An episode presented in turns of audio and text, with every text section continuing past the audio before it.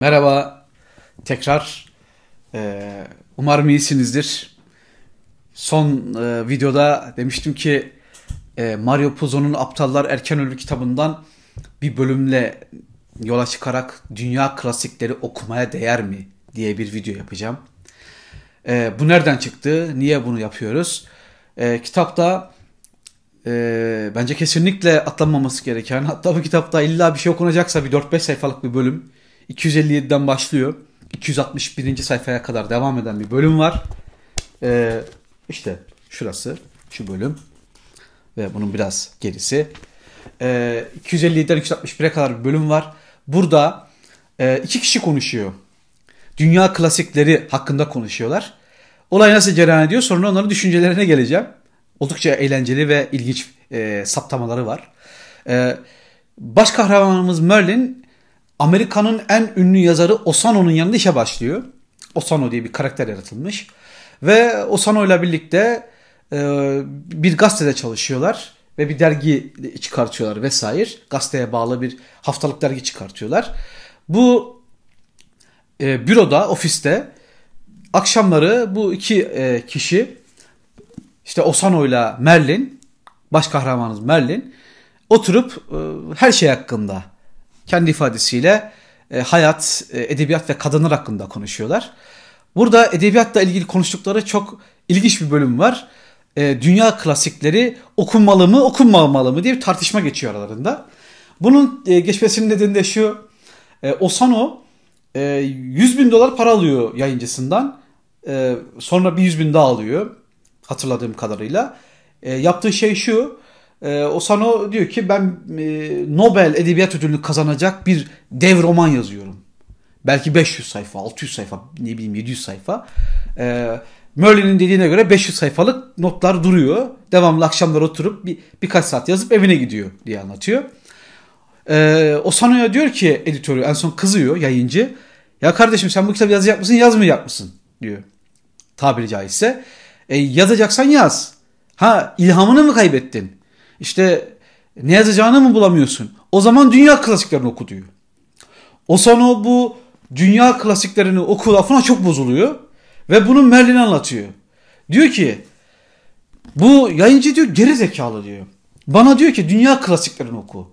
Yahu diyor dünya klasikleri okunur mu diyor. Okusan okusan bir kere okursun diyor dünya klasiklerini. Onu da çoğusunu zorla okursun diyor. Tabii Merlin'in hiç duymadığı, e, o güne kadar düşünmediği bir mesele. Ve ardından konu açılıyor. O sana diyor ki, kardeşim diyor, dünya klasiklerini okumaya ne gerek var? Çoğusunu okumayalım diyor. Özellikle İngiliz edebiyatının dan hoşlanmadığını ifade ediyor. Rus edebiyatını sevmediğini söylüyor.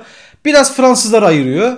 Ya diyor bizim edebiyatımızda Amerikan edebiyatı çok e, matah mıdır tartışılır ama diyor. Ya Fransızlar fena değil diyor. Orada ayırıyor.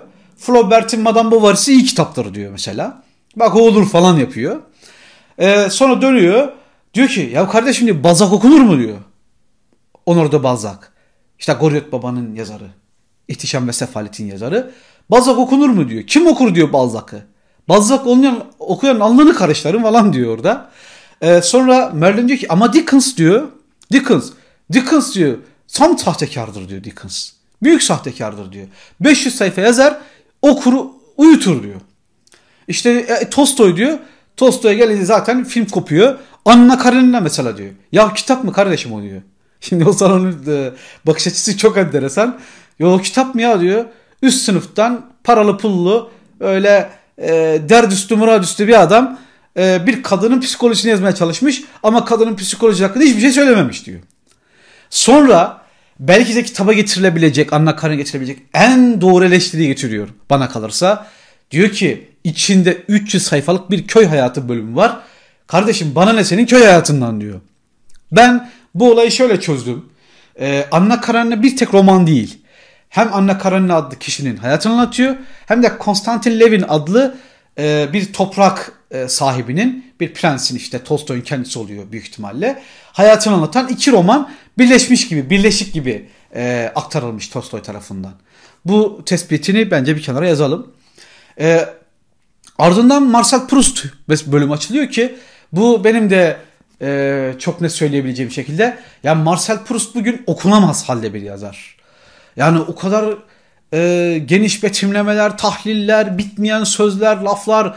Ya inanılmaz bir e, ne derler e, laf kalabalığı demeyeceğim ama inanılmaz bir kelime kalabalığı ve Osano Marcel Proust'u okuyamadığını söylüyor. Merlin diyor ki vallahi orada ben de katıldım diyor. Ben de Marcel Proust'u okuyamamıştım. E oradan Merlin hemen kurtarmak için paçayı ya diyor ama diyor Göte e, genç veteranacıları Osano çok kızıyor. Genç veteranacılar diyor berbat bir kitap diyor. Öyle aşk romanı mı olur diyor. Yani kitaba e, epey bir salva yapıyor. E Charles Dickens'a niye bu kadar kızgınsın falan diyor Merlin. E, Osano bu karşı çıkışa, bu ifadelere e, Charles Dickens bizi kandırıyordu diyor. Ama diyor adam diyor bizi uyutmayı başarıyordu. E, dünya klasik, klasikleri neden okunuyordu biliyor musun diyor. Bunun bir cevabı var.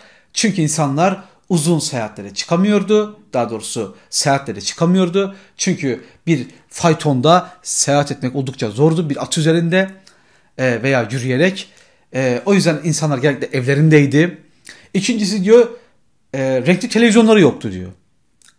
Şöyle diyelim dünya klasikleri olmazdı diyor. Eğer diyor renkli televizyon ve yazlık olsaydı. Yani sen arabana biler yazlığına giderdin kafan rahat yaşardın ama renkli televizyon yoktu yazlık yoktu. Okuyucuyu çevirmenin ifadesiyle e, çantada keklik yani e, kekliyordu o zamanın yazarları. Ama dediğim gibi Flaubert'i ve İngiliz edebiyatında da Jane Austen'i biraz kenara ayırıyor. Burada bir mantığı var kendince. Ee, uzun uzadıya yazan yazarları sevmiyor.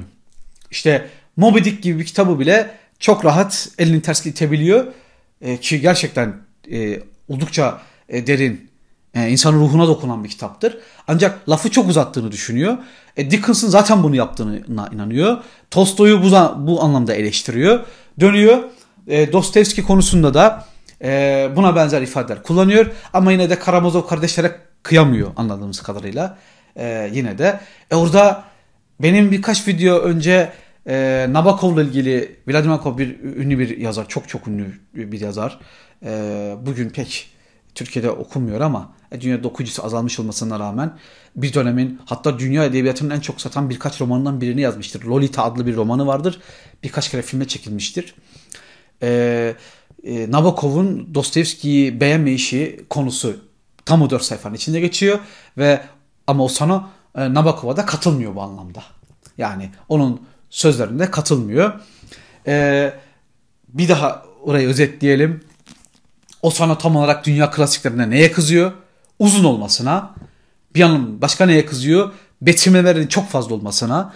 Ee, başka neye kızıyor? Aslında e, kitapların e, çok kaliteli olmayıp da başka bir şey olmadığı için yokluktan okunduğuna falan inanıyor. Ve dönüp Merlin'e şöyle bir tavsiyede bulunuyor. Ee, Osano diyor ki dostum diyor bak bu edebiyatın işi bitti bitecek. Yakında kimse roman falan okumaz. Bu öngörüsü tutmadaydı mesele. Roman evrildi başka bir şeye dönüştü. Ee, artık diyor bunları kimse okumaz. Sen git diyor televizyon dizisi senaryosu yaz. Film senaryolarına katıl. Başka bir iş bul. Bu roman işi artık kesat bir iş. Osano'nun bu düşüncelerinin ötesine bir şey söyleyeceğim. E, roman türü hala ölmedi. Roman dediğim gibi evrildi. E, betimlemelerin çok daha az bir türe dönüştü.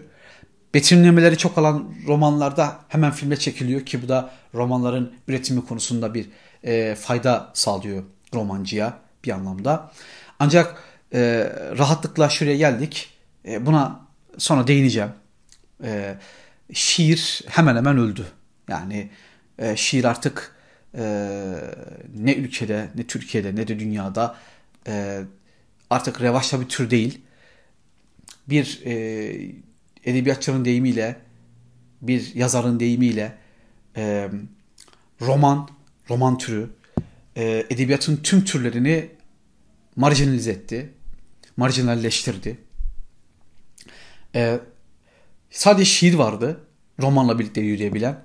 O da modern dünyanın e, hızına yetişemedi ve elimizde roman kaldı. Osano'ya göre kalmamış. Hatta ço çoğunlukla pek de roman diye bir şey olmamış.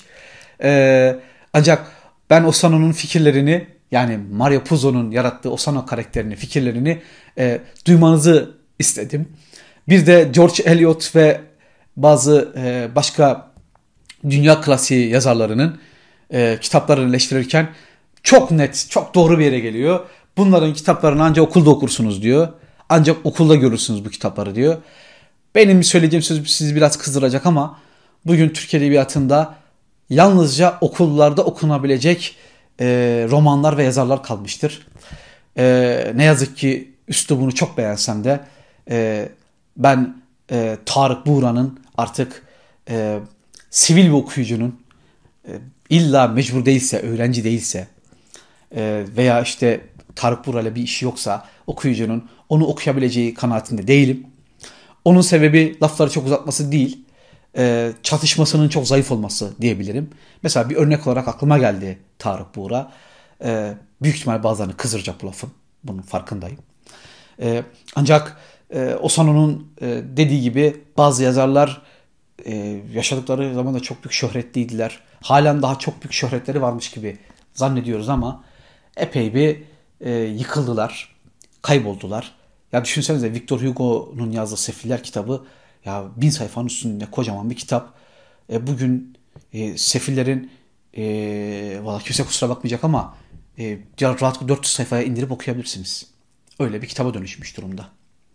O sanonun fikirlerini paylaşmak istedim.